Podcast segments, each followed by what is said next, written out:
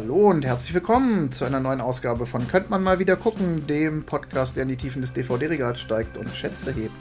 Mein Name ist Wolfgang und mit mir am Mikrofon ist der Tim. Hallo. Und der Johannes ist wieder dabei. Hallo zusammen. Ja, und heute, Johannes, hast du einen Film mitgebracht, den wir geguckt haben. Genau, wir haben Ritter aus Leidenschaft geguckt. Den Film aus dem Jahre 2001 mit Heath Ledger. Und äh, ja. Tim, du hast einen Klappentext für uns. ja, ich habe hier äh, eine DVD, nicht gedownloadet, sondern hier zum Greifen. Und äh, wir hatten uns ja sehr schön überlegt, äh, um die Zusammenfassung vielleicht ein bisschen griffiger zu machen, nehmen wir doch, falls wir ihn haben, einen Klappentext. Und da hätte ich hier diesen sehr schönen. Seiner niederen Herkunft zum Trotz träumt William Thatcher, hieß Ledger, davon, einmal an einem großen Ritterturnier teilnehmen zu können. Leichter gesagt als getan, denn im 14. Jahrhundert ist es nur Männern von edlem Geblüt gestattet, den vornehmsten aller Wettkämpfe zu bestreiten. Doch als William eines Tages unverhofft in den Besitz einer strahlenden Rüstung gelangt, fordert er sein Schicksal heraus. Unter falschem Namen legt William auf dem Turnierparcours eine aufsehenerregende Siegesserie hin und avanciert zu einem Superstar seiner Zeit, der nicht nur das Herz der noblen Lady Jocelyn erobert, sondern auch die Massen begeistert, bis seine Herkunft ihn einholt. So, die erste Hälfte von dem Text ist quasi die ersten drei Sekunden vom Film. Und die andere Hälfte ist der Rest. Also, ich würde die Story für das heutige Publikum ja zusammenfassen mit der Joker, Vision, Robert Baratheon und der Typ aus Firefly gehen auf Turnier über die Mittelalter Mittelaltermärkte Europas. Das ist eine ja. sehr treffende Zusammenfassung. Genau. Der, der, der Dicke aus der äh, Truppe rund um Heath Ledger hat nämlich dann später Robert Baratheon in Game of Thrones gespielt. Mhm. Der ist also auch quasi noch König geworden. Der sogar. ist noch König. Also, geworden, genau. Bis er dann irgendwann besoffen vom Pferd gefallen ist. Ähm. Vom Wildschwein übertrampelt ist es, glaube ich. Ja, irgendwie so. ja, äh, ich finde diese Zusammenfassung schon ziemlich äh, gut als Einstieg sogar in dem Fall, weil ich sagen muss, ähm, nach diesem Klappentext hätte ich diesen Film nie geguckt. Und da kann ich gleich noch eine schöne Anekdote hinterher schieben, wie ich überhaupt zu diesem Film gekommen bin. Ich hätte den nämlich auch wirklich nie geguckt, hätte ich nicht 2001 im Flieger gesessen von Bangkok nach Frankfurt. Und damals gab es ja noch nur drei Fernseher für den ganzen Flieger. Und dann lief halt da das Board Entertainment Programm. Und irgendwie als zweiter oder dritter Film auf diesem Flug wurde halt Ritter aus Leidenschaft gezeigt. Und ich bin irgendwann auf diesem Flug aufgewacht und da lief dann Ritter aus Leidenschaft. Aber nicht genau der Anfang, sondern ich erinnere mich, so, soweit ich mich daran erinnere, bin ich quasi in den Film eingestiegen an der Stelle, an der Heath Ledger das erste Mal auf die Lady Jocelyn trifft. Und meine Erwartungshaltung war komplett, ah, das ist irgend so ein kitschiger Ritterfilm, so hier mit diesem Mädchenstar Heath Ledger, der war ja da schon so ein bisschen so als Schönling gebrandmarkt aus seinen ersten Filmen raus. Also so hatte ich den zumindest abgespeichert. Und dann gucke ich da halt so zu, weil, ne, oh, jetzt bin ich wach, was soll ich machen? Gucke ich mir den Film halt an und denke mir halt so, hä? Das ist irgendwie komisch. Die haben total komische Klamotten an für so einen Ritterfilm.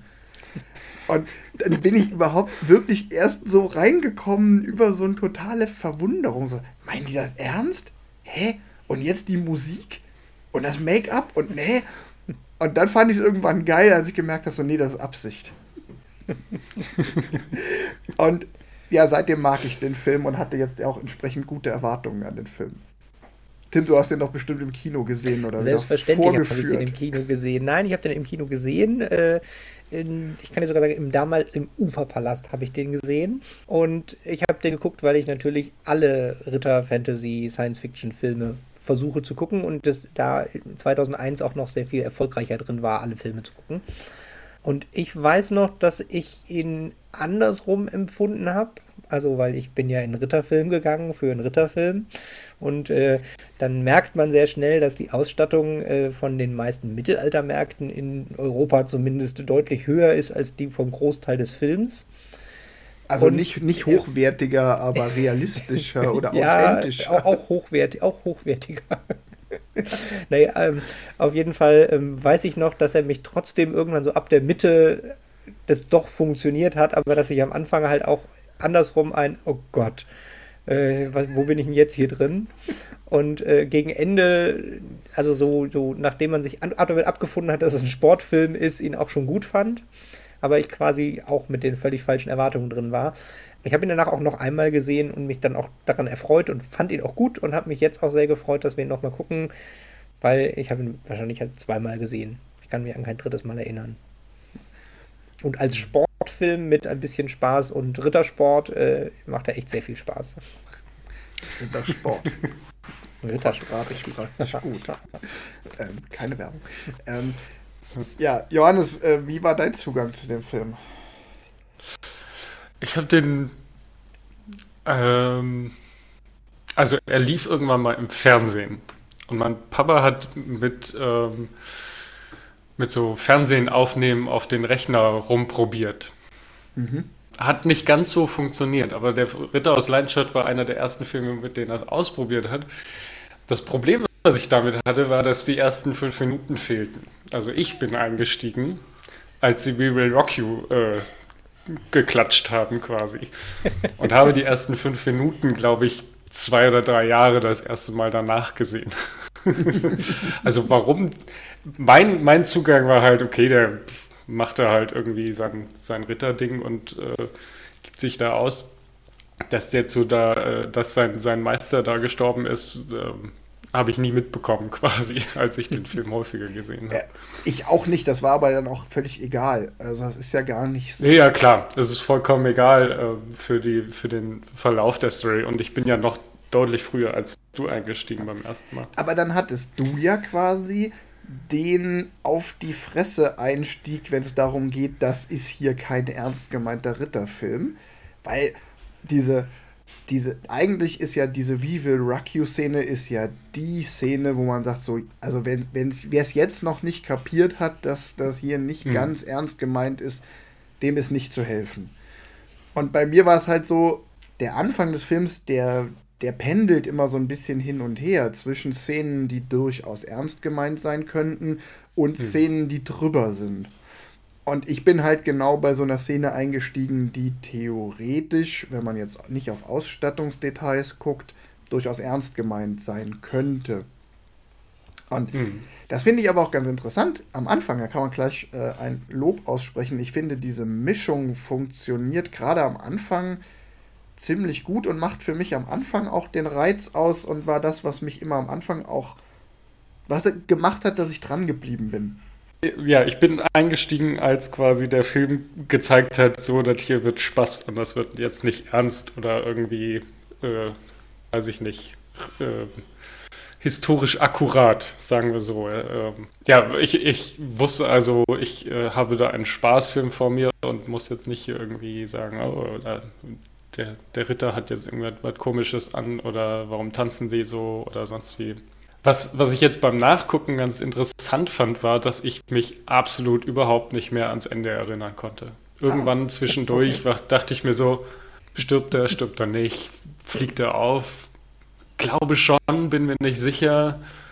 Ähm, also nach, weiß ich nicht, bestimmt 15 Jahren oder so, seit ich den das letzte Mal gesehen habe, konnte ich mich absolut nicht mehr an das Ende der Story erinnern, was ich so glaube ich, bei wenigen Filmen habe, dass ich mich, also, dass das Ende eines Filmes für mich wieder neu war. Ich, ich vergesse ganz cool. Ich vergesse jedes einzelne Mal das Ende von Oceans 11, was total gut ist, wenn man das nicht weiß. Aber ich hab den, den habe ich bestimmt schon achtmal gesehen und ich kann dir gerade trotzdem nicht mehr sagen, wie sie es am Ende machen. Bei Ritter der Leidenschaft ging es mir jetzt aber gar nicht so. Ritter nee. aus Leidenschaft, jetzt habe ich den Fehler auch schon gemacht, wie du beim letzten Mal. Da ging es mir gar nicht so, das wusste ich noch. Aber ich habe den auch häufiger gesehen.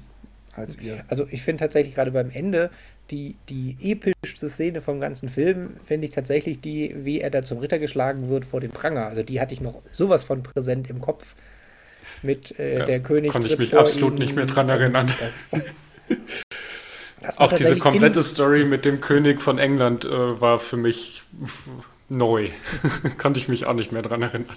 Lass es uns mal ein klein bisschen auseinanderdröseln. Der Film hat ja mhm. gar keine so ähm, triviale Story im Sinne von, da gibt es ja schon verschiedene Handlungsstränge, die so ein bisschen ähm, einzelne Abschnitte des Films prägen oder die so ein bisschen ineinander verwoben sind. Also zuallererst, das hast du ja schon erwähnt, Johannes, diese Geschichte äh, Heath Ledger, also William Thatcher, die Figur, beschließt eigentlich aus der Not heraus, weil sein äh, Ritter, für den er kna als Knappe tätig ist, beim Turnier gestorben ist, sie aber die Siegprämie brauchen, dann steigt er halt aufs Pferd und reitet die letzte Runde noch.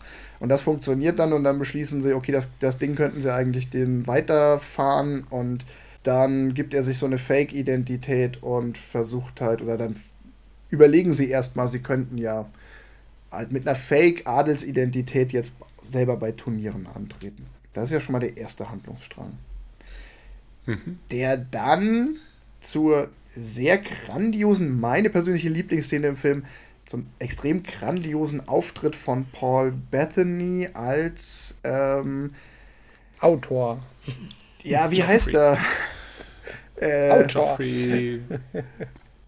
Chaucer, Chaucer, Chaucer oder so ähnlich. Chaucer, irgendwas Chaucer, äh, Moment, äh, Geoffrey Chaucer. Geoffrey mit vorne. Führt. Ja. Der einfach nackt den Feldweg lang läuft und als er gefragt wird, was er da macht, sagt er, ich trotte. genau, und dann haben wir quasi, ja, dann ist das Team fast komplett, aber dann, genau, dann fangen sie an, einfach auf, noch, ja. dann fangen sie an, auf Turniere zu gehen und äh, kämpfen sich da langsam aber sicher hoch, sind da auch halbwegs erfolgreich. Ähm, was ist noch wichtig an der Geschichte? Dann kommt die Schmiedin dazu. Das bringt halt so einen ganz interessanten Aspekt rein, weil da nochmal äh, hier eine Frau als Schmiedin und da kommt nochmal so ein bisschen, kriegt die Story nochmal so einen Feminismus-Dreh. Äh, genauso mit der Jocelyn, also die Adlige, um deren, in die sich Heath Ledger, William Thatcher dann unsterblich verliebt, die da als Adelslady auch so eine gewisse Rolle spielt, die auch verdreht ist. Das hat ja auch so einen feministischen Anklang. Also die Frauen, diese beiden Frauenrollen sind für das Genre untypisch dargestellt. Das, das stimmt. Ähm, ich greife mal kurz im, im Großen, ohne ja. die Details, die du gerade langläufst. Ich finde es ganz spannend, weil der Film zwar relativ viele so kleine Handlungen hat, aber eigentlich eine sehr, sehr ganz klassische Dreiaktstruktur hat. Also mit am Anfang, erstes Drittel werden alle Charaktere vorgestellt, die man braucht, inklusive dem Bösen. Zweites Drittel ist, wir gewinnen alle Charaktere lieb und sehen, wie es läuft. Und drittes drittes Drittel das klassische, wir haben ein gemeinsames Hindernis, der Feind, oh Gott, wie wird er das schaffen, mit Rückschlag und Happy End. Das finde ich ganz spannend, weil es mir nicht so in Erinnerung geblieben ist, aber ich glaube, der Film deshalb so gut funktioniert, dass er halt in den, der, der, der Erzählart keine großen Überraschungen hat und dadurch man halt sehr viel Zeit für die Charaktere hat und sehr viel Zeit für den Moment, weil man, finde ich, nicht so die großen, oh Gott, damit habe ich jetzt gar nicht gerechnet, Momente hat, aber die braucht er auch nicht. Ja, beziehungsweise er hat im Groben eine sehr, sehr einfache Erzählstruktur. Da würde ich dir so absolut zustimmen, was du da gesagt hast. Das stimmt absolut. Aber die ist halt unterwegs immer wieder angereichert mit kleinen, nette, netten äh, Nebenhandlungsbögen, ähm, wie eben, naja, er muss das Herz der, der äh, der, der Adels, der, der Jocelyn gewinnen, dann so kleine Verweise, nette Nebencharaktere, die einfach auch eine Rolle spielen, weil sie wichtig sind. Sei es jetzt äh, Geoffrey Chaucer mit seiner Spielsucht, der sie zwischendurch mal in Trouble bringt, sei es die Schmiedin mit diesem ganzen, nee, eine Frau als Schmiedin, die kann nix Thema. Äh, irgendwie dann der, auch der Prince Edward, der, ähm, also irgendwann taucht auf dem Turnier dann der Prince of Wales auf, äh, inkognito.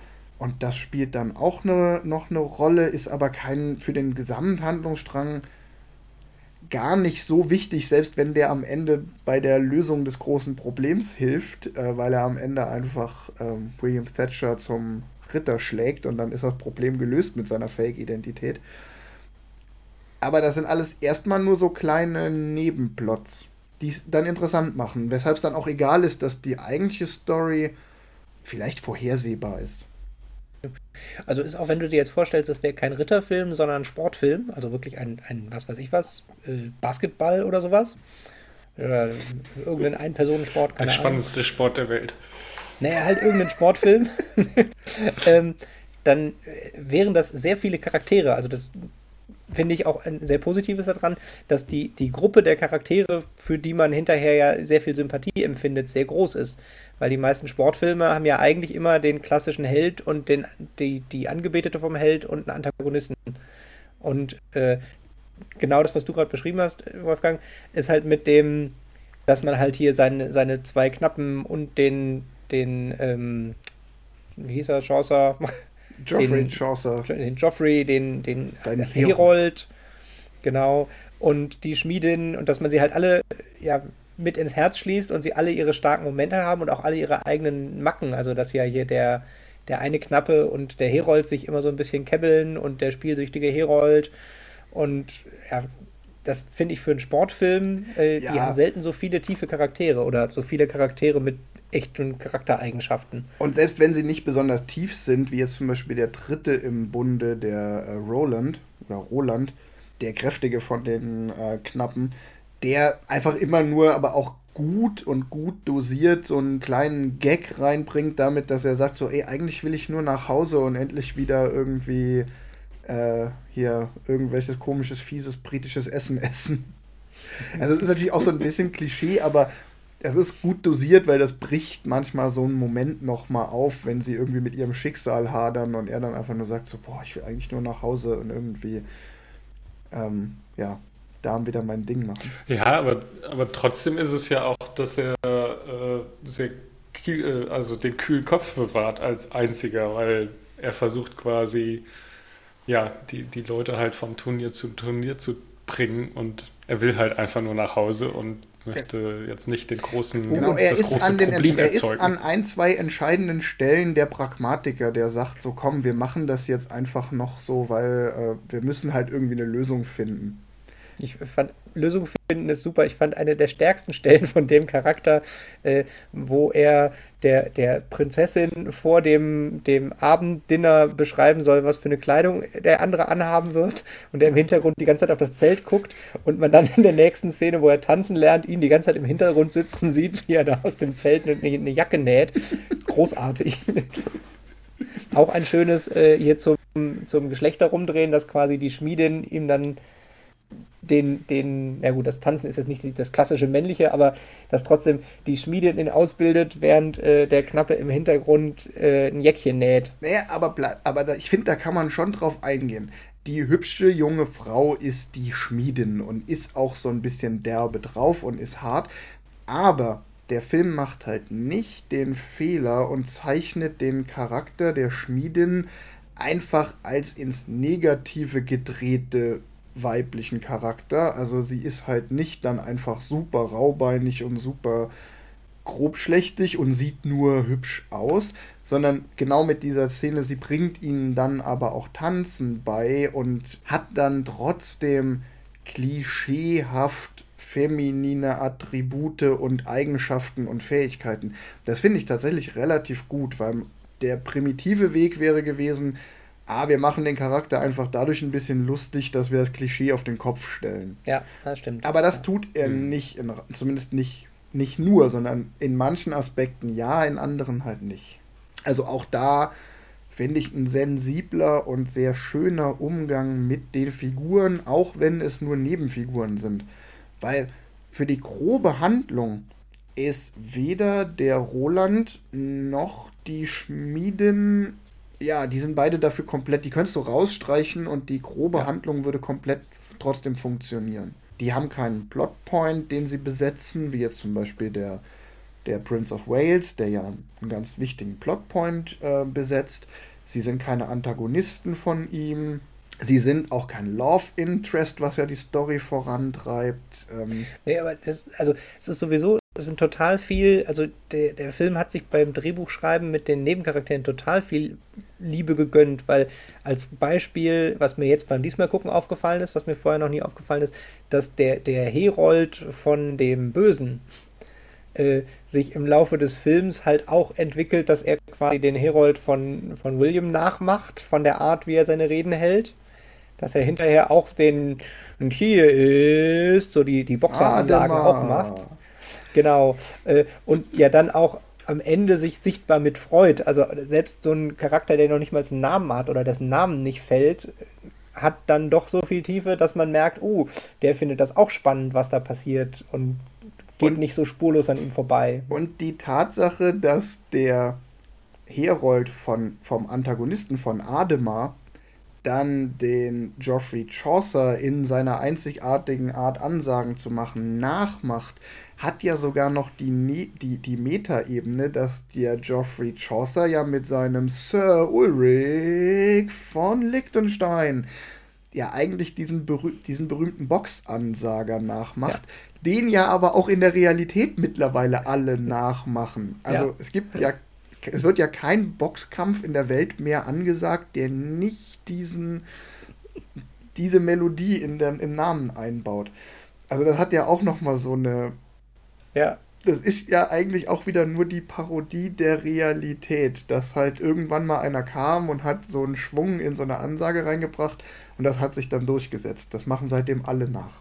So, aber was ist jetzt eigentlich der, der wirklich wichtige Handlungsstrang, um den es geht? also ich greife jetzt mal wieder ein bisschen vor. Ich glaube eigentlich, äh, der Handlungsstrang ist fast egal. Das ist so ein Moment, der von der großen Rahmenhandlung und den Momenten lebt.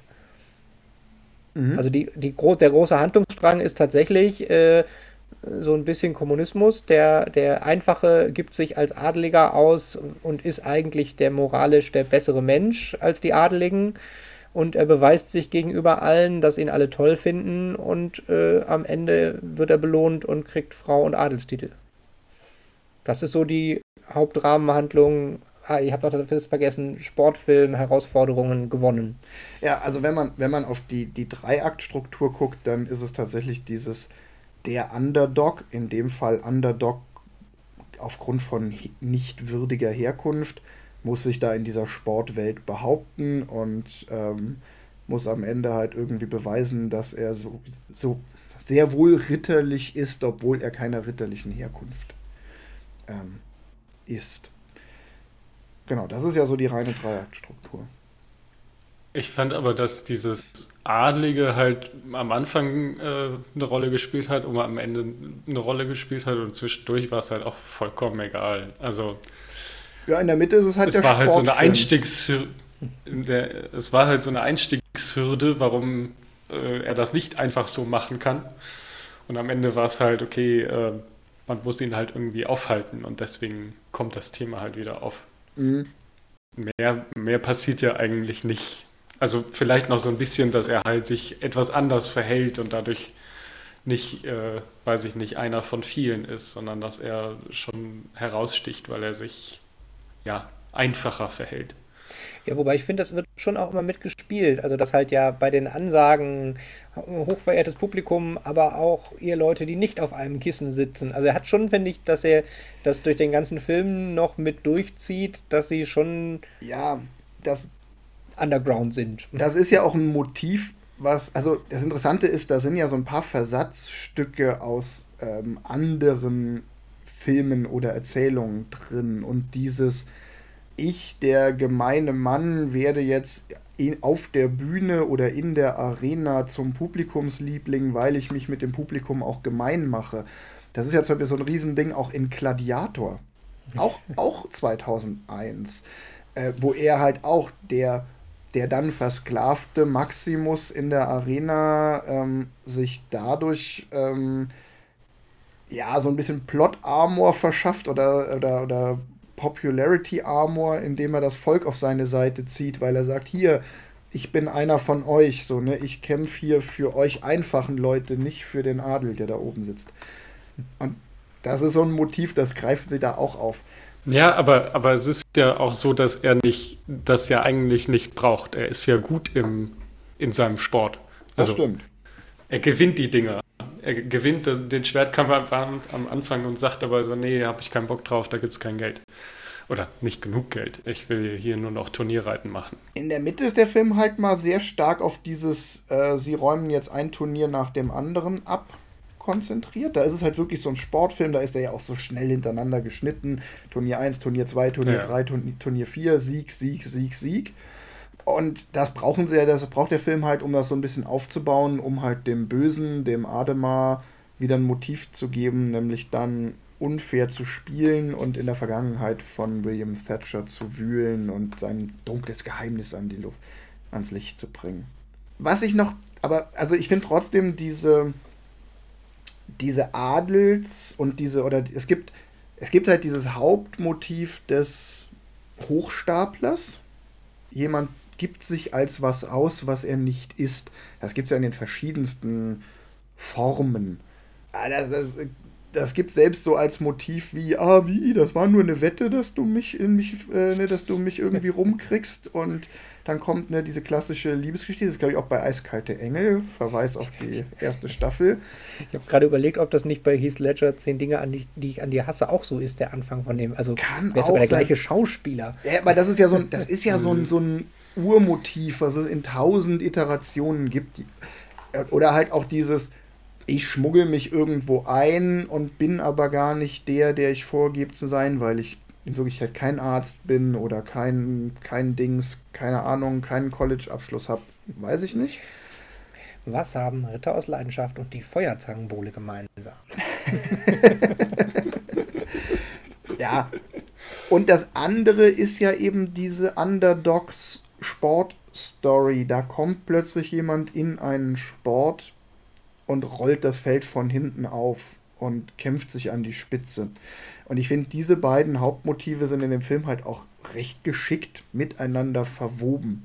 Zum Beispiel durch das, was Tim gemeint hat, dadurch, dass es dann in den Ansagen auch eine Rolle spielt und dass seine Beliebtheit beim Publikum nicht nur darauf basiert, dass er ähm, erfolgreich ist, sondern eben auch dadurch, dass er unkonventionell auftritt, was er halt nur tut, weil er in Wirklichkeit kein Adliger ist und, und, und.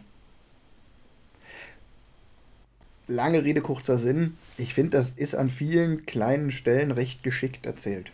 Ja, ja also es, äh, es, wird durchgezogen, man, man sieht es immer wieder und man wird auch immer wieder daran erinnert, aber es, äh, es ähm, interessiert halt keinen der Beteiligten quasi. Also man sieht nicht, dass er ständig irgendwie die Adelsbriefe vorlegen muss und so. Das ist ja auch vollkommen in mhm. Ordnung, dass sie sagen, okay, interessiert keinen, wir haben das einmal gemacht und äh, jetzt jedes Mal quasi äh, bangen, weil irgendwie, weiß ich nicht, die, die Fälschungen so, so schlecht sind oder so, äh, ist es halt ja nicht. Sie, sie, sie sagen ja, der, der, äh, der kann alles, der Schriftsteller wenn man, wie ich, die ersten zehn Minuten des Films verschlafen hat oder wie du, die nicht auf der Auf bei dir, die nicht auf der Aufnahme waren, dann ist es auch gar nicht so vordergründig. Man kriegt es schon mit. Das ist schon, das spielt ja auch in, es wird auch immer wieder in kleinen Szenen angedeutet, aber es ist, es ist für den Mittelteil des Films tatsächlich kein wichtiges Element. Nee, muss ja auch nicht. Also. Ja. Eine Stelle, wo mir jetzt beim Gucken heute ähm, nochmal aufgefallen ist, dass der Film auch auf angenehme Weise ein Klischee umschifft, ist, ähm, viele dieser ähm, Hochstapler-Filme, jemand gibt vor, etwas zu sein, was er eigentlich gar nicht ist, und dann spielt noch eine Liebesgeschichte eine Rolle. Filme funktionieren so, dass sie irgendwann mitkriegt, dass er ja gar nicht das ist, was er vorgibt zu sein. Dann fühlt sie sich verarscht, wendet sich von ihm ab und am Ende wendet sich das Blatt, er kommt doch, wird doch erfolgreich und dann kommen sie natürlich auch wieder zusammen. Und das ist auch so eine schon hundertmal gesehene Erzählform oder Handlung.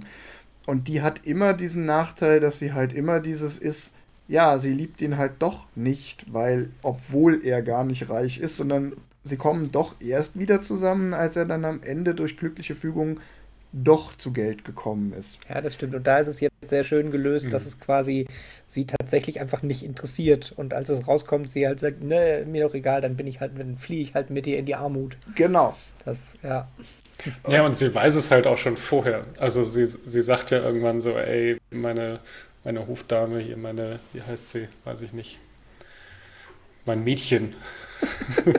ähm, hat mir erzählt, dass du manchmal William genannt wirst und äh, ja, äh, ist mir egal, wie du heißt.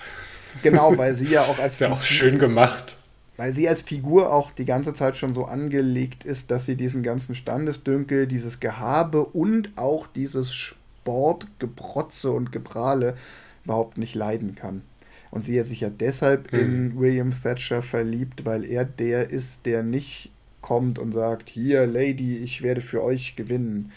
Ähm, und das kritisiert sie auch ganz offen und sagt, na, die wollen nicht für mich gewinnen, die wollen schon für sich gewinnen und ich bin dann die Trophäe und top.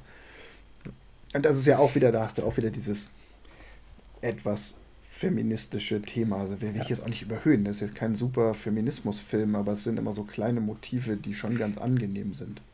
Ich fand ganz schön, wo wir gerade die Zofe hatten, weil auch die Zofe hat ja so ein bisschen mehr Charaktertiefe als die reine Überbringerin von Nachrichten, weil sie ja schon auch beim, als sie den, die, den Brief wechselt, das finde ich auch eine grandiose Szene, wo sie quasi die, die Jungs schreiben einen Brief oder die Jungs und die Schmiedin schreiben einen Brief und die Antwort, die Prinzessin und die Zofe schreiben einen Brief, wo halt quasi in dem Brief, ja, also mein Vater hat immer gesagt, ah ja, ja, sehr gut, das nehme ich, das nehme ich. Und bei dem anderen, nein, schreib nicht, dass sie schöne Brüste hat. Nein, nein, das ist. Ja, sie sitzen am Ende zusammen und werfen so das Best-of an Liebesbriefformulierungen zusammen. Genau. Aber beide Seiten. Halt beide Seiten und das fand ich auch schön, dass die Zofe da halt dann schon auch, dass man da halt auch nochmal das Verhältnis von der Zofe und ihr so ein bisschen sieht, dass sie halt nicht die Zofe unterdrückt oder dass die Zofe für sie ja keine echte Person ist, sondern dass sie da auch schon ihre Vertraute ist und mhm. mit dem Brief schreiben darf. Ja. Und sie ja auch gleichzeitig immer die Brücke zu dem Ritter und seine, seiner Mannschaft ist, weil sie ja immer darüber gehen muss oder kann. Ja, genau. Und was man dann vielleicht noch anmerken kann, so in, in der Gesamtheit merkt man dann auch, ich glaube, das wird auch relativ klar, wenn wir das jetzt hier so erzählen, dass dieses ganze Setting ähm, dass das Ganze im Mittelalter spielt, als unter Rittern und in dieser Zeit und dass es halt nicht Basketball ist, sondern Tjosten, also ne, mit Pferd und Lanze aufeinander zureiten. Das ist eigentlich alles nur Kulisse das ist eigentlich gar nicht wichtig. Die Handlung ist eigentlich eine super moderne Handlung. Die Charaktere sind auch super modern gezeichnet. Das sind ja keine realistischen Charaktere aus dem 14. Jahrhundert. Sondern eigentlich ist es so ein bisschen so, als hätte jemand eine Sportkomödie mit Romantikanteil genommen, hätte sich gedacht, ja, das ist aber banal, das hat man schon tausendmal gesehen. Wie wäre es eigentlich, wenn wir jetzt mal diese zeitgenössische, moderne Story aus den 2000ern nehmen und sie einfach ins Mittelalter transplantieren? Aber, äh, was ich daran gut finde, es ist, wenn man es mal ernsthaft betrachtet, so, ja, ich fange mal anders an. Das ist zum einen einfach nur an vielen Stellen verdammt lustig, weil sich aus diesem Widerspruch zwischen Handlung und Optik einfach so, eine, so ein satirisches, verrücktes Element ergibt. Es hat aber auch noch, finde ich, eine ernste Seite, weil es tatsächlich so eine Distanz schafft. Es ist so ein Verfremdungseffekt. Es ist dadurch, dadurch kann sich der Film halt so ein paar Sachen erlauben, ohne allzu sehr mit dem erhobenen Zeigefinger zu kommen, weil es alles so ein bisschen surreal ist und so eine, es ist nicht das echte Leben und nicht die echte Welt. Und das macht es manchmal einfach ein bisschen einfacher. Ja, aber trotzdem schafft er es ja dann auch durch, dadurch, dass er sich an der Geschichte bedient und zum Beispiel äh, hier die Namen, also äh, Sir Ulrich von Liechtenstein und äh, Geoffrey äh, Chaucer, die gab es ja wirklich und äh, da haben sie sich ja dann auch einfach so ein bisschen bedient, was das Ganze halt nochmal so ein, also es interessiert keinen Namen, also keiner der Historiker wird sagen, ach ja, der, der Ulrich mit seinem Pferd. Ja. Ähm, aber es, es hilft halt so ein bisschen, die, die Grenzen zu verschwimmen und zu sagen, ja, aber es hätte sein können. Oder es, äh, äh, in einer alt, äh, in, äh, fernen alternativen Realität vielleicht. genau, das ist, ich finde, das ist eigentlich eher so, so ein Easter Egg im Film, dass dann doch bei diesem ganzen abstrakten und surrealen Setting extrem viel doch irgendwie eine, Ansp eine, eine wahre Grundlage hat. Also es gibt einen Ulrich von Liechtenstein, der irgendwie Minnesänger war. Äh, es gibt aber auch von der Figur gesehen ein Vorbild für die Figur in dem Film. Das ist nicht der reale Sir Ulrich von Liechtenstein, sondern das ist ein äh, bla bla bla Marshall. Ich hab's schon wieder vergessen. ähm, auf jeden Fall der Marshall, das war ein ähm, Adelstyp aus, dem, aus Großbritannien, auf dem quasi, der ist quasi das historische Vorbild. Genau, es gibt Geoffrey Chaucer, ist tatsächlich mittelalterlicher Schriftsteller gewesen, der so ein paar Annalen geschrieben hat, die sich auch schon in diesem Milieu bewegt haben. Das hat auch alles, ne, dieser, dieser Marshall ist tatsächlich auch dadurch berühmt. William Marshalls heißt der, beziehungsweise Guillaume de Marcheral. Ein ähm, Anglo-Normanne. Und der war tatsächlich so guter Turnierkämpfer, dass er dadurch in den Adel mit aufgestiegen ist. Also diese Idee, dass man zum einen auch im Mittelalter schon Rockstar werden konnte, das ist durchaus gar nicht so weit weg von der Realität und dass man dadurch sich auch in den Adel hocharbeiten konnte, das hat es auch zumindest einmal gegeben. Und auch dieser ganze Zirkus, also dass die da wirklich als Ritter auf Tournee gehen und quasi auf Europatour und dann in Paris und in Rouen und in London und was weiß ich wo in Bordeaux und dann so von Turnier zu Turnier. Das war ja tatsächlich auch so. Natürlich überhaupt nicht so wie im Film dargestellt, aber dass das ein Sport war und dass es auch Fans gab und Verehrung dieser Ritter, das ist gar nicht so weit hergeholt. Und ich habe mich auch hm. gefreut, also es hat damit nicht wirklich zu tun, aber der Ulrich von Liechtenstein hat ja sogar ein Bild im Kodex von Vanesse, was ja so eine Minnesang, ganz viele Ritterbilder, die man so kennt, sind aus demselben Buch. Und da hat er ja eine Seite sogar drin. Das ist quasi eine Sammelkarte.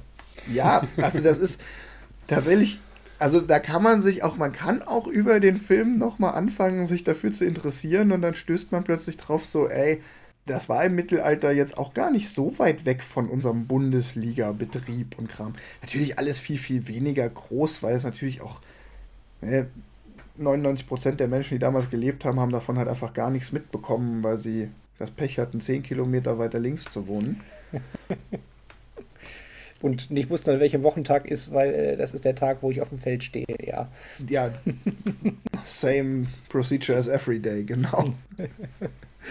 ja, aber trotzdem ist es irgendwie auch ganz verrückt. Man guckt sich den Film an und denkt sich so, das ist doch alles hier irgendwie total kranker Scheiß. Wer hat sich den Kram ausgedacht? Und dann stellt man fest, so, ja, Moment, so ausgedacht ist es dann auch wieder nicht. Hm. Ich musste tatsächlich mit der Inszenierung, mit dem in der Form vom Sportfilm und so auch ein bisschen tatsächlich an klassische Kunst denken, wo ja total häufig, wenn du sie anguckst, äh, Heiligenbilder aus dem 17. Jahrhundert oder sowas, wo die Heiligen alle Kleidung aus dem 17. Jahrhundert tragen.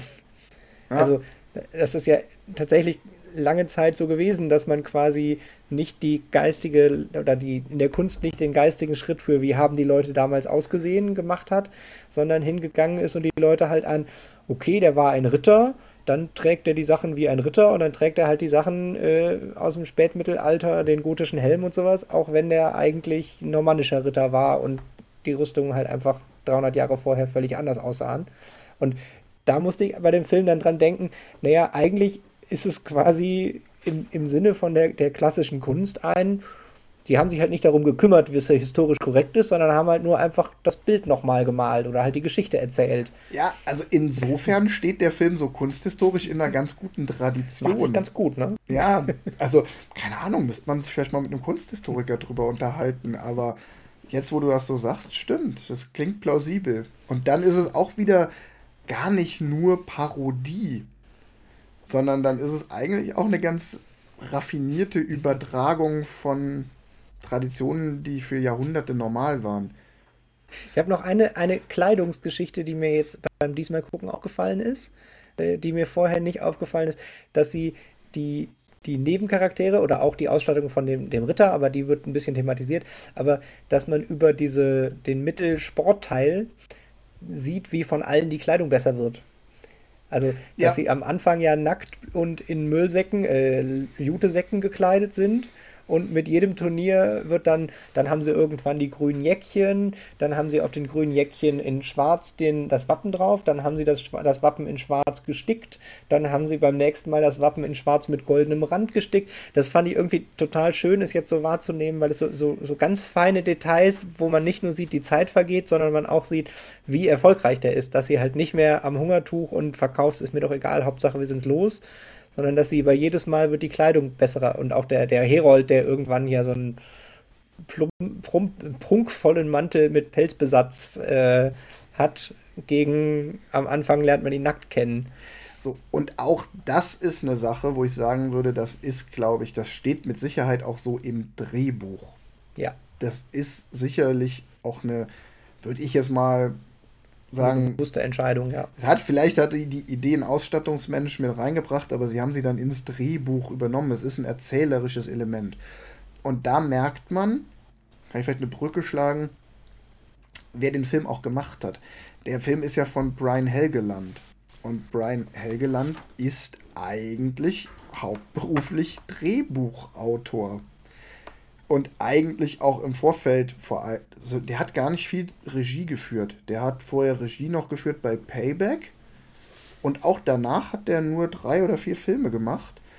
Aber der hat davor zum Beispiel das Drehbuch für LA Confidential geschrieben.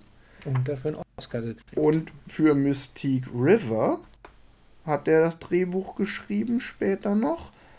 Ähm, Gut, leider auch für Robin Hood, diese Ridley Scott-Verfilmung, wo sie die Schlacht in der Normandie ins Robin Hood. Also, vielleicht hat er sich da auch, vielleicht war das auch so irgendwie, wollte er ähnliches wie bei Ritter der Leidenschaft nochmal machen ähm, und hat gedacht, jetzt machen wir so ein Normandie im Mittelalter. Naja, keine Ahnung. Die, die, die Robin Hood-Verfilmung war, glaube ich, eher ein bisschen Hollywood-Reste-Rampe. Also da hat, das ist doch die mit Russell Crowe, oder? Ja, schweigen wir drüber. Da, schweigen da, wir da, da, hat Russell Crowe gesagt, boah, wenn Kevin Costner Robin Hood war, will ich auch. Ja, aber, nee, also wie gesagt, der hat einen Oscar für ähm, LA Confidential fürs Drehbuch gewonnen und für Mystic River eine Nominierung bekommen. Und hat bei beiden auch gleichermaßen BAFTA Award. Also, der Mann kann Drehbuch. Und das merkst du eben bei Ritter mhm. der Leidenschaft. Ja, auch das, was wir gerade eben hatten mit den, den eine große, große Drei-Akt-Struktur oben drüber und dazwischen drin so kleine verschachtelte Handlungen. Das ist ja auch ganz klassisches Drehbuchhandwerk, da den Charakteren ihre zu geben und die Charakteren glaubhaft zu machen. Das, ja.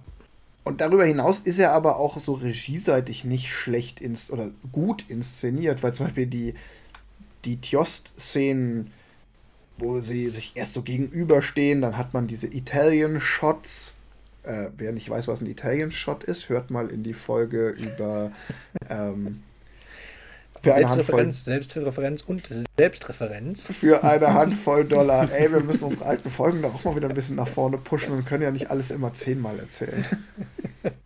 Da gibt es halt diese Italian-Shots und dann siehst du irgendwie nochmal das Pferd schnauben und mit dem Huf aufschauen das ist ja auch, da wird auch sehr viel Spannung über Bilder produziert. Also auch das, da sieht man, der kann nicht nur Drehbuch schreiben, er hat auch ein gewisses Händchen dafür, wie setzt sich dann diese Action in Szene.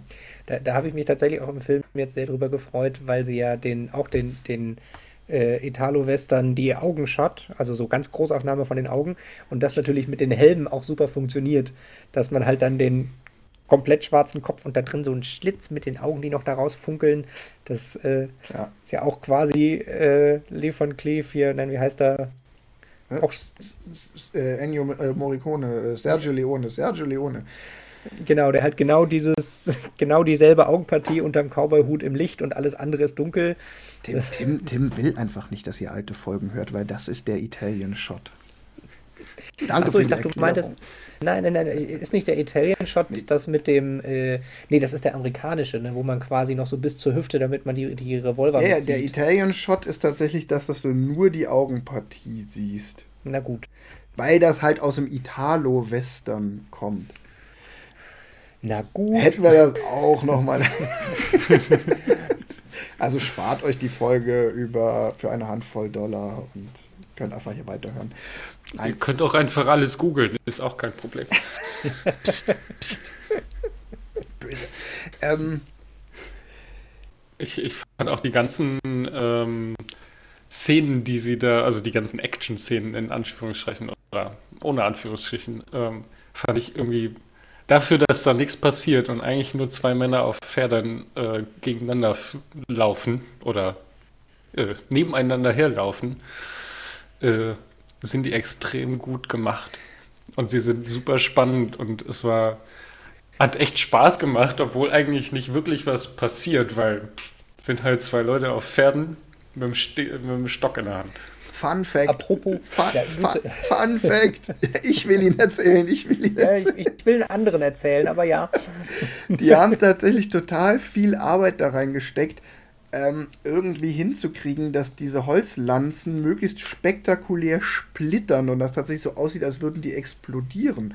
Und am Ende war die Mhm. Lösung, dass sie diese Lanzen nicht nur ausgehöhlt haben, was sie auch machen mussten, damit die überhaupt ähm, brechen, ohne jemanden zu durchbohren, sondern sie haben dann diese ausgehöhlten Lanzen mit ungekochter Pasta, vor allen Dingen mit Linguine gefüllt. Also die Holzsplitter, die durch die Luft fliegen, sind zum Großteil einfach ungekochte Nudeln. Apropos Italo-Western quasi, ne? Spaghetti Linguine Ritterfilm statt Spaghetti Western. Nee, was ich erzählen wollte, ist, dass sie quasi für die Action-Szenen aber auch alles getan haben. Inklusive in einer Szene fällt so ein Ritter, der kriegt so eine Lanze vor den Kopf und der fällt dann so relativ spektakulär über so eine Absperrung. Das war ein Drehunfall, aber sie haben es drin gelassen, weil es besser aussah als die anderen Sachen. Also der Schauspieler, äh, der Stuntman hat sich dabei tatsächlich verletzt und äh, das war nicht so geplant, aber es sah so gut aus, dass sie es drin gelassen haben. Ja, da ist er, glaube ich, auch echt auf den Kopf gefallen. Also Ja, da, ja, genau, bei der, der Szene dachte ich mir, uh, das, äh, das, das gibt Nackenschmerzen. Es ist auch witzig, die haben auch äh, für diese ganzen Tjost-Szenen hatten die irgendwie nur zwei oder drei Leute, die die wirklich geritten haben, weil es gar nicht so viele Leute gibt, die das können. Und das waren irgendwie, also, es waren halt auf jeden Fall sehr, sehr wenige, die quasi in verschiedenen Kostümen das immer wieder reiten mussten. Und die haben sie halt von ähm, irgendeiner Mittelalter-Show aus Frankreich geholt, beziehungsweise aus Las Vegas, wo es wohl auch so eine Show gibt. Ich bin mir sicher, auf dem Drehort in der Tschechei hätten sie da auch Leute gefunden, aber Die Frage ist, ob die es überlebt hätten. Nein, weil das halt tatsächlich auch als Stunt einfach saugefährlich ist, wenn du da wirklich mit Kontakt ähm, mit diesen Lanzen da aufeinander zureitest. Ja. Also auch nicht so einfach. Naja, und man muss ja auch dazu sagen, 2001 war die CGI jetzt auch noch nicht so weit, dass man sagen kann, okay, die reiten da halt mit, weiß ich nicht, mit und dem der- Griff in der Hand. der und Film den im Rest Hintergrund machen auch eine im schöne gemalte Burg noch in einer Szene. Ja. So richtig klassisch Matte Painting für unten der Turnierplatz Ja, im Hintergrund auch- haben wir gemalt.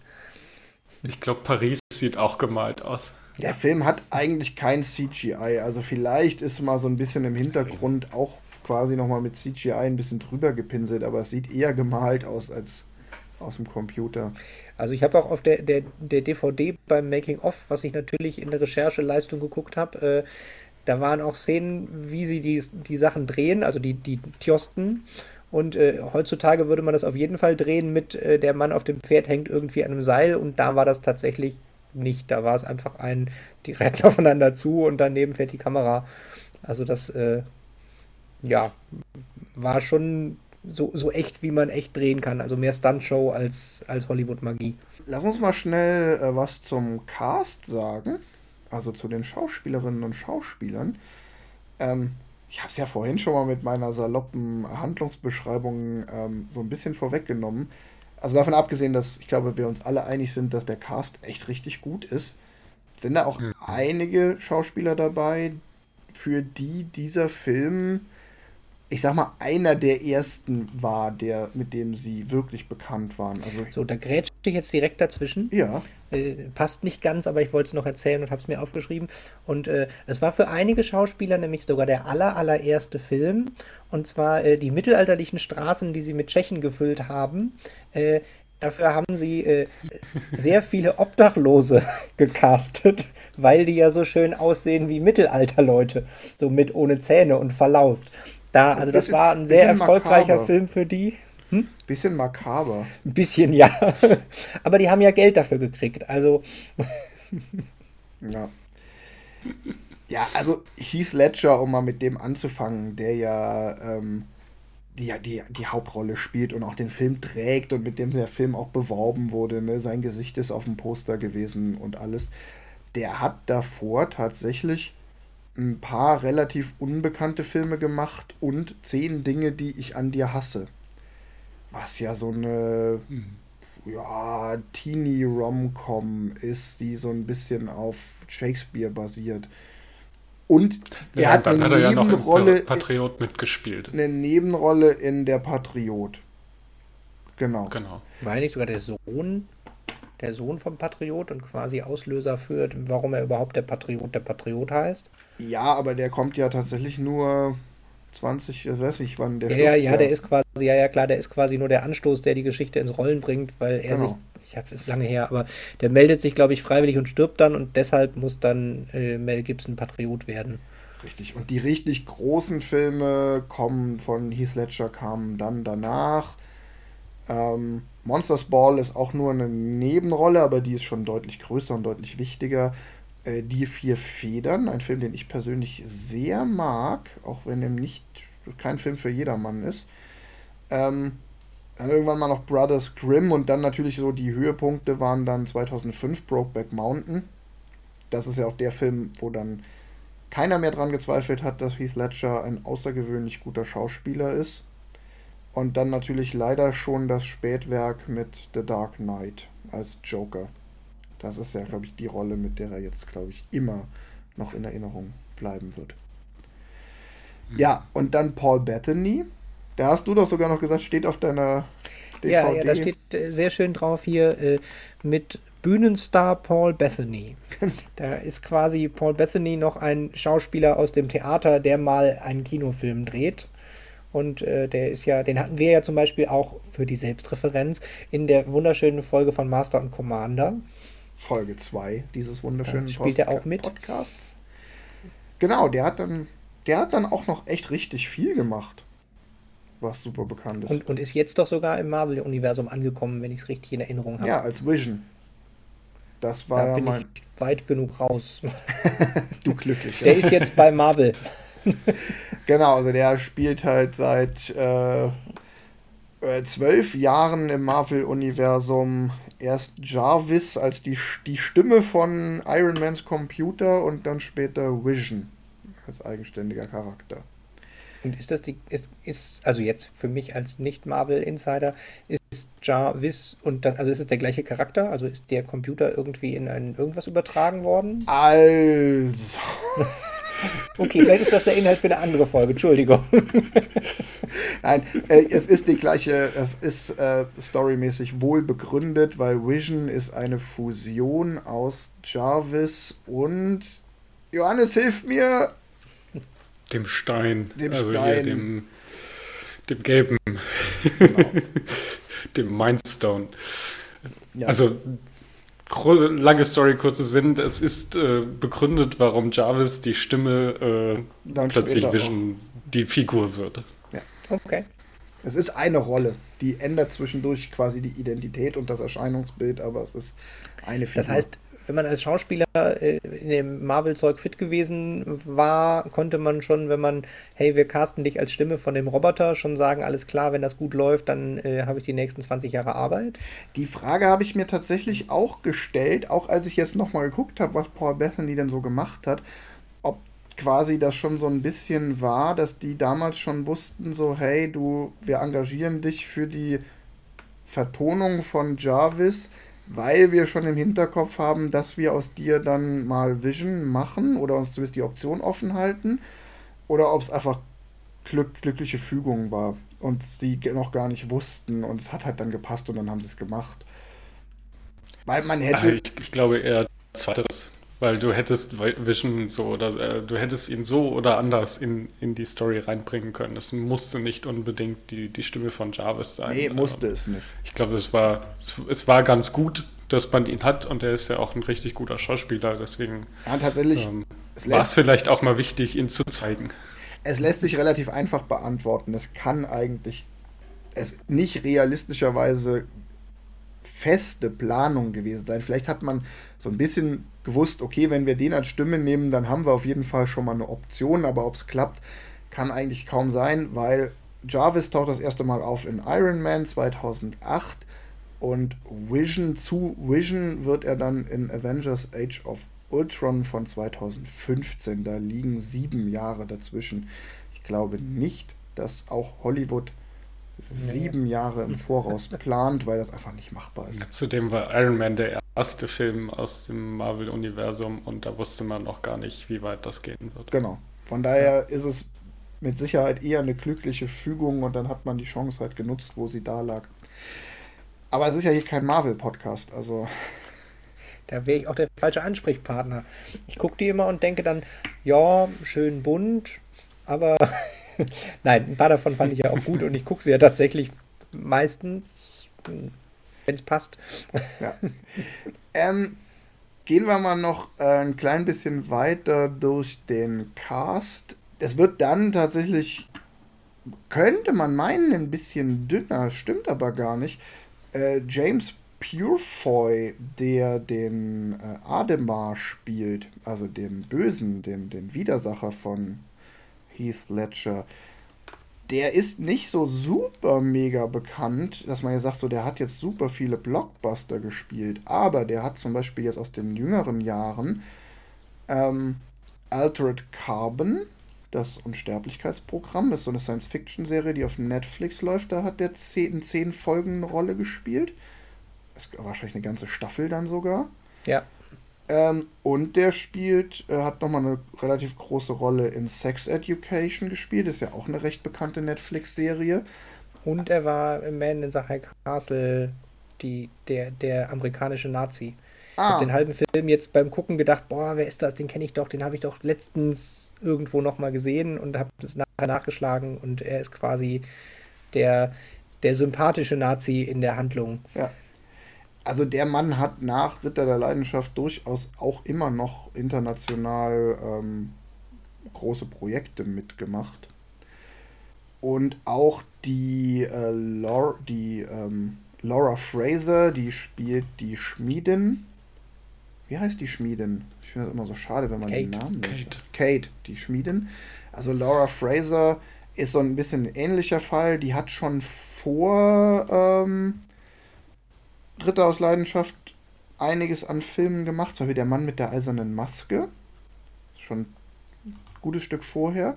Die hat aber danach noch gemacht, einer meiner absoluten Lieblingsfilme, Flying Scotsman. Den müssen wir unbedingt mal zusammen gucken. Das sagt mir das jetzt gar nichts. Ähm, da geht es um einen britischen Bahnrad, äh, einen schottischen Bahnradsportler, Kennt keine Sau den Film, er ist aber mega gut. Also genau das, was ich hier eh immer präsentiere. äh, die hat dann aber auch noch mitgespielt in Breaking Bad und in Better Call Saul. Also die hat da auch noch ein paar ähm, große, sehr erfolgreiche Serien mitgemacht. Ja, hier, ich möchte den, den, den rothaarigen Knappen. Ja. Alan Tudyk. Der Typ, der, ist, der typ äh, aus Firefly, wie ich ihn eingeführt richtig, habe. Richtig, der Typ aus Firefly und er ist ja tatsächlich, also der, der ist ja so in der Nerd-Welt Welt relativ weit drin. Also der hat ja noch irgendwie, hat glaube ich auch so eine eigene Webfernsehserie ähm, und spielt in total vielen Nerd-Sachen mit. Also der hatte hier zum Beispiel Tucker und Dale vs. Evil, so, ein, so eine Horrorfilmkomödie, wo er so ein äh, ja, das ist so ein, ein die beiden Südstaaten Hillbillies kämpfen aus Versehen gegen, gegen das Böse im Wald.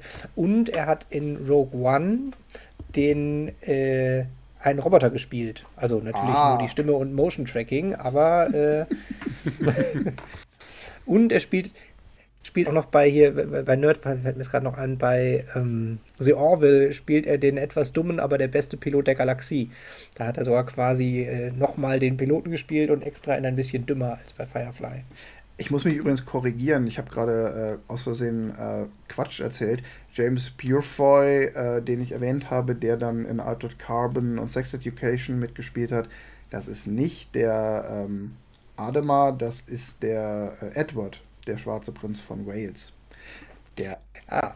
der Ademar wird gespielt von Rufus Sewell. Und Rufus Rufus Sewell ist der, der in The Man in the High Castle mitgespielt hat. Genau. Und später dann auch noch irgendwie in The Marvelous Mrs. Maisel. Ist ja auch eine ganz erfolgreiche Serie. Interessanterweise auch in. Jetzt finde ich es nicht. The Tourist. Ist ja auch ein relativ bekannter Film. Von Florian Henke von Donnersmark mit Angelina Jolie und Johnny Depp. Aber auch nur eine Ach, Nebenrolle. Ja. Ähm, ja, und auch echt relativ viel. Also der hat auch eine gar nicht so kurze Biografie, äh, Filmografie und hatte davor auch schon echt ein paar Filme. Das war jetzt auch nicht, ist keiner, der durch den Film jetzt einen riesen Karrieresprung gemacht hat, aber ja, eben keine kurze Liste. Und der andere Knappe, der, der hat ja quasi die Karriere auch noch, also der ist ja quasi die Ritterkarriere auch noch sehr hoch aufgestiegen. Also. Naja, ist er dann tief gefallen und vom Wildschwein aufgespießt ja, wurde. Ja, aber also, also der, der, der, du musst also auch die Filmografie musst du auch komplett, ne? Also er hat nach Ritter aus Leidenschaft in einem Film, in einer Zeit, in einer Verfilmung von Die Zeitmaschine mitgespielt. Das ist ja quasi auch ein Ritterfilm dann, ne? Also da springt ja hier äh, diese Orson Welles-Verfilmung, ist das im Original als Remake. Aber der hat dann auch noch in dem Robin Hood, von dem wir gerade eben schon gesprochen haben, mitgespielt. Das tut mir leid für ihn. bevor er dann äh, bei Game of Thrones äh, die Rolle von, hier, wie heißt der, Baratheon, dem König in der ersten Staffel genau, Robert hat. Also der Knappe, der Knappe hat es quasi auch geschafft. Nachdem er mit Robin Hood zusammengearbeitet hat, ist er zum König in einer anderen Fantasy-Welt geworden. Große Karrierechancen. Ah. Also da haben sie schon ein paar ganz gute gecastet und man muss auch sagen, so es sind nicht immer, gerade auch in so kleinen Rollen, die, die dann später irgendwie die Weltstars werden. Aber trotzdem, das sind halt alles Rollen, wo man sagen muss, so, die haben in, in ihren Rollen echt immer voll abgeliefert. Und das ja. spricht auch für den, die Machart eines Films. Wenn eigentlich jede Rolle, die du mit Namen benennen kannst, auch von Schauspielern besetzt war, die echt durch die Bank weg abliefern. Kann man schon tatsächlich mal sagen. Also die, ja, die äh, Prinzessin hier, äh, die, wie hieß die noch Prinzessin nochmal? Jo Jocelyn? Jocelyn, die hat. Die, die steht hier auf der DVD auch noch drauf und erstmalig. Über die haben wir äh, auch noch nicht geredet. Nee, genau. Aber jetzt mal vom, von der Darstellerin Newcomerin Shannon Nünne. Ähm, die hat auch noch, wenn man sich das anguckt, relativ viel gemacht, auch bis in aktuelle Zeit, aber da waren beim ersten drüber gucken, der Großteil war dann doch eher Fernsehen. Ja, aber da sind auch noch ein paar äh, Perlen auch auf der Kinoleinwand dabei. Ähm, zum Beispiel Kiss Kiss Bang Bang mit Robert Downey Jr. Mag ich auch sehr.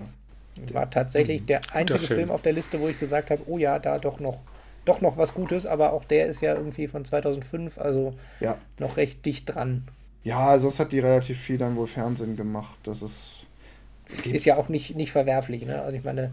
Es ist ja auch äh, oft eine Karriereentscheidung, dass Leute einfach sagen, okay, im Fernsehen habe ich vielleicht langfristigere Engagements. Wenn ich irgendwie zum Beispiel in eine Serie gehe, dann weiß ich, ey, wenn ich eine ähm, eine, eine Rolle, eine langfristig geplante Rolle in der Serie spiele, dann habe ich halt über Jahre mein geregeltes Einkommen und nicht einmal irgendwie ein halbes Jahr so ein Riesenprojekt.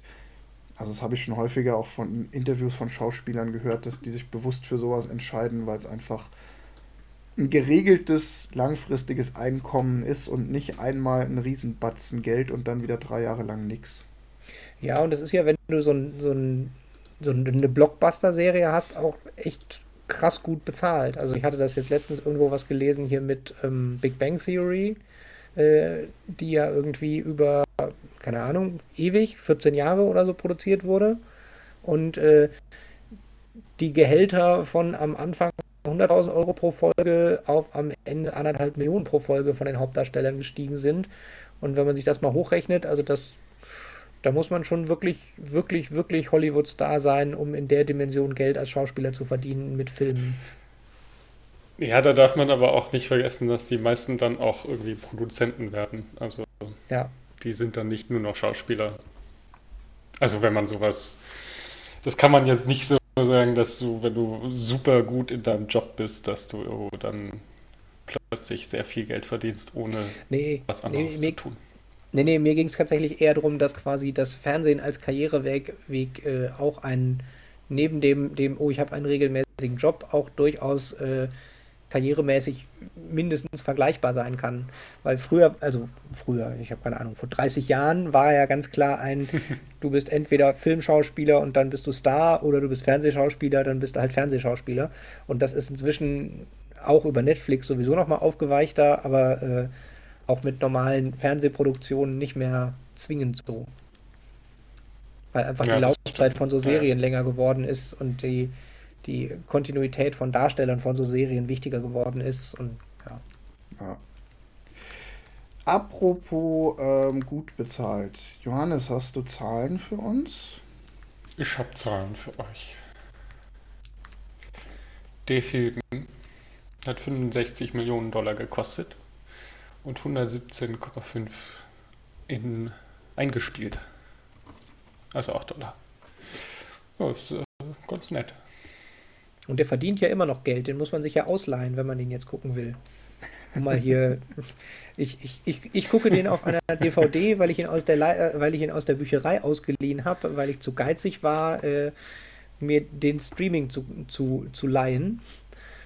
Ähm, der verdient noch Geld. Das finde ich tatsächlich spannend. Also, dass es halt ein relativ erfolgreicher Film war, der nicht in den Streaming-Portalen von irgendwem kostenlos dabei ist. Ja, es ist aber, also ich habe irgendwo gelesen, dass der Film an der Kasse ein Flop gewesen sei oder dass er zumindest nicht als großer Erfolg gewertet worden sei. Ich finde das immer total schwierig, weil mhm. ich immer noch nicht so richtig weiß, wenn ich dann so eine Zahl höre, wie viel der eingenommen hat und wie viel er gekostet hat, wie man das dann bewertet, weil in die Bewertung fließt ja auch immer ein, wie war die Erwartung, wann ist der überhaupt gestartet, gegen welche anderen Filme, bla bla bla. Mhm. Ja, und die Amerikaner werten ja auch gerne schon nach den ersten Wochenenden. Ja. Ich, ich sag so, okay, äh, ich finde, ich find, wenn er sein eigenes Geld eingenommen hat, ah, es erklärt einiges, warum er nicht als Erfolg gilt. Er hat nämlich nur in den USA nur 65, äh, 56 Millionen Dollar eingenommen und der mhm. Rest kam von weltweit. Also damit hat er halt dann sein Budget nicht äh, im heimischen Markt quasi eingespielt. Genau, das ist dann auch nochmal so ein Ding, dass diese Bewertungen ganz oft natürlich ähm, US-zentriert sind und dann wird so ein Einspielergebnis in Übersee gar nicht damit reingezählt. Ähm, auf jeden Fall finde ich aber, worauf ich so ein bisschen hinaus wollte, ich kann das durchaus verstehen, dass der Film an der Kasse kein Riesenerfolg war. Nehmen wir mal einfach an, das ist nicht als Erfolg bewertet. Würde ich sagen, so, ja, es wundert mich nicht. Der Film hat halt ein ganz grundlegendes Problem, dass das, was den Film ausmacht, ist halt weder in Klappentext noch in Filmplakat zu gießen. Das habe ich ja ganz anfangs gesagt. So auch, nach dem Klappentext, auch der Trailer hat tatsächlich ein Problem. nach dem Klappentext hätte ich den Film halt nicht geguckt. Und nach dem Plakat auch nicht. Nach dem Nach Trailer, Trailer wäre ich enttäuscht gewesen. Na, wenn ich den Trailer gesehen habe, wäre ich enttäuscht gewesen, dass der Trailer alles verrät, was der Film äh, ähm, zeigt. Also ich weiß jetzt nicht, ob das der Kinotrailer war, den ich da gesehen habe, aber ich habe noch einen Trailer auf YouTube gesehen und dachte mir so, okay, das ist quasi der Film in zwei Minuten. Okay, ich habe hab einen Trailer gesehen, der war halt vielleicht war das auch nur ein Teaser, war quasi so ein kurzes Turnierding mit We Will Rock You und sie fangen den Helm mit einer Welle also da habe ich tatsächlich, nachdem ich das gesehen habe, gedacht, okay, wenn ich den Trailer gesehen hätte, hätte ich damals schon wissen müssen, dass das kein ernster Ritterfilm wird, weil der Trailer, den ich gesehen habe, war da sehr eindeutig. Ja. Aber ja, ich, ich also mein, schon, mein Trailer war zwei Minuten lang und hat alles erzählt. Ja. Also gibt dir schon recht, Wolfgang. Also tatsächlich glaube ich, die Schwäche von dem Film war beim Originalstart, dass er halt irgendwie ein Rittersportfilm ist halt kein Genre und der ist halt kein Ritterfilm und der wurde aber auch irgendwie mit Heath Ledger in groß in hätte halt auch eine der erste Ritter Teil 2 Schnulze sein können. Ja. Oder so, also es ist halt, der hat halt auch kein Genre. Das ist krass. Genau. Der, der, das ist kein Abenteuerfilm, es ist keine Komödie, es ist kein Sportfilm, doch, doch, es ist das ist keine. ein Abenteuerfilm. Er steht in der Bücherei unter Abenteuerfilme und nicht unter historisch. Es ist eindeutig ein Abenteuerfilm. Aber ja. Ja, äh, also, aber das ist auf der anderen Seite, finde ich, für mich, der ich den Film mag, auch fast schon wieder eine Qualität, dass ich sage, es gibt keinen anderen Film, den ich in die gleiche Schublade stecken kann. Der steht schon seit 20 Jahren für sich. Ja. So. Das Mhm. muss trotzdem dann jeder selber wissen, ob er ihn mag. Also bei der Kritik kann ich sagen, ist er tendenziell eher durchgefallen. Also er hat bei Rotten Tomato einen Tomatometer von 59% bei den Kritikern. Und auch beim Audience Score deutlich mehr, 79%, aber 79% ist jetzt auch kein, ähm, kein Riesenergebnis. Das ist äh, ja auch eher Kann mit, mal gucken. eher Mittelmaß. Ähm, da würde ich den persönlich besser bewerten. Ja. Und wenn man dann mal guckt, was die Kritik sonst noch sagt, dann kommen wir ja zur beliebten Kategorie, das Lexikon des internationalen Films. Das sagt nämlich über den Film. Amüsante, handwerklich gelungene Neuauflage des Ritterfilmgenres, das überzeugend modernisierte Charaktere aufweist. Reizvoll suggeriert der Film mittels Rockmusikhymnen die Nähe der Ritterspiele zu heutigen Sportspektakeln. Das trifft, finde ich, überraschend Ja. gut. Ja. Bei Neuauflage des Ritterfilmgenres dachte ich noch so, boah, die biegen voll falsch ab und haben den Film nicht verstanden, weil es Mhm. ist keine Neuauflage des Ritterfilmgenres. Aber, Ja. die, aber der Rest stimmt dann. Das ist, also insgesamt stimmt die Kritik. Ja, und, und ich, wenn man das Ritterfilm-Genre als die Ritterfilme der 50er Jahre nimmt, dann könnte man das vielleicht sogar schon auch noch ein bisschen so mehr nehmen. Äh, auch ein super Film, äh, Der Hofnarr. Ja, Äh, der geht schon sehr in so eine Richtung, dass er halt da keine Rockmusik und keine Turniere, oder doch Turniere sogar auch, aber der nimmt sich halt auch schon nicht ganz so ernst als Ritterfilm. Es gibt noch so ein paar andere ganz gute Kritiken, zum Beispiel aus der äh, Associate Press gibt es eine Kritik, die sagt, der, den Film sehenswert machen aber nicht die beiden jungen, schönen Hauptdarsteller, sondern erst zwei Randfiguren. Paul Bettany sorgt als Dichter mit komödiantischem Talent für magige Sprüche und Laura Fraser als Schmiedin Kate auch in ihrer bescheidenen Nebenrolle oder ist auch in ihrer bescheidenen Nebenrolle anmutiger als die Hauptfigur. Ähm, Finde ich, fand ich auch ganz treffend. Ich möchte noch den Klappentext hier, hier, das passt da jetzt hier. Ja. Ein hippes und rockiges Ritterspektakel von Brian Helgeland mit Shootingstar Heath Ledger, Mark Eddy und Rufus Swell, Bühnenstar Paul Bethany und Newcomerin Shannon. Genau die. Ähm, und die TV-Spielfilm, auch immer eine wichtige Quelle für Filmkritiken, sagte damals, als der Film rauskam, in diesem Mittelalterspaß geht zu Rockmusik von Queen und ACDC die Post ab. Etwas albern, oft romantisch, stets herzig. Keine schlechte Kritik. Ich glaube, damit können wir zu unserer Fazitrunde kommen. Johannes, du hast den Film vorgeschlagen, du musst ihn ja eigentlich auch verteidigen. Halt doch nochmal ein Flammen. Ja, ich musste es aber gar nicht, weil ihr ihn schon verteidigt habt. Deswegen, äh, ja, schließe ich mit meinem Fazit. Guckt ihn euch an, der hat nämlich echt wieder Spaß gemacht. Ähm, ich glaube, ihr stimmt mir dazu. Ähm, ja, mehr gibt es eigentlich nicht zu sagen. Er, er war tatsächlich unterhaltsam, auch wenn er halt nicht die, die, die Qualität eines, äh, weiß ich nicht, Leon der Profis hat oder so. Oder die, na, weiß ich nicht. Ich will gar nicht Qualität, ich will die Filme gar nicht qualitätsmäßig vergleichen, sondern er ist halt einfach was anderes. Er ist halt leichte Kost, zwei Stunden Spaß. Ich kann da aber anknüpfen. Ich finde diesen Vergleich mit Leon der Profi, auch wenn es ein Apfel- und Birnenvergleich ist, den man ja sehr wohl machen kann, ähm, den finde ich gar nicht schlecht. Es ist nämlich im Gegensatz zu Leon der Profi, wo ich gesagt habe, das ist so ein Film, da ist für jeden was dabei. Ritter aus Leidenschaft ist genau das Gegenteil. Der Film ist einfach nicht für jeden. In dem Sinne ist es ein Genrefilm.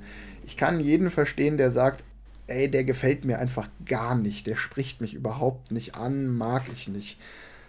Aber ich würde trotzdem sagen, gebt dem Film, wenn ihr ihn noch nicht gesehen habt, gebt dem Film eine Chance, eine faire Chance, auch länger als eine halbe Stunde, weil der Film hat viel mehr zu bieten, als das Cover und der Klappentext vermuten lassen.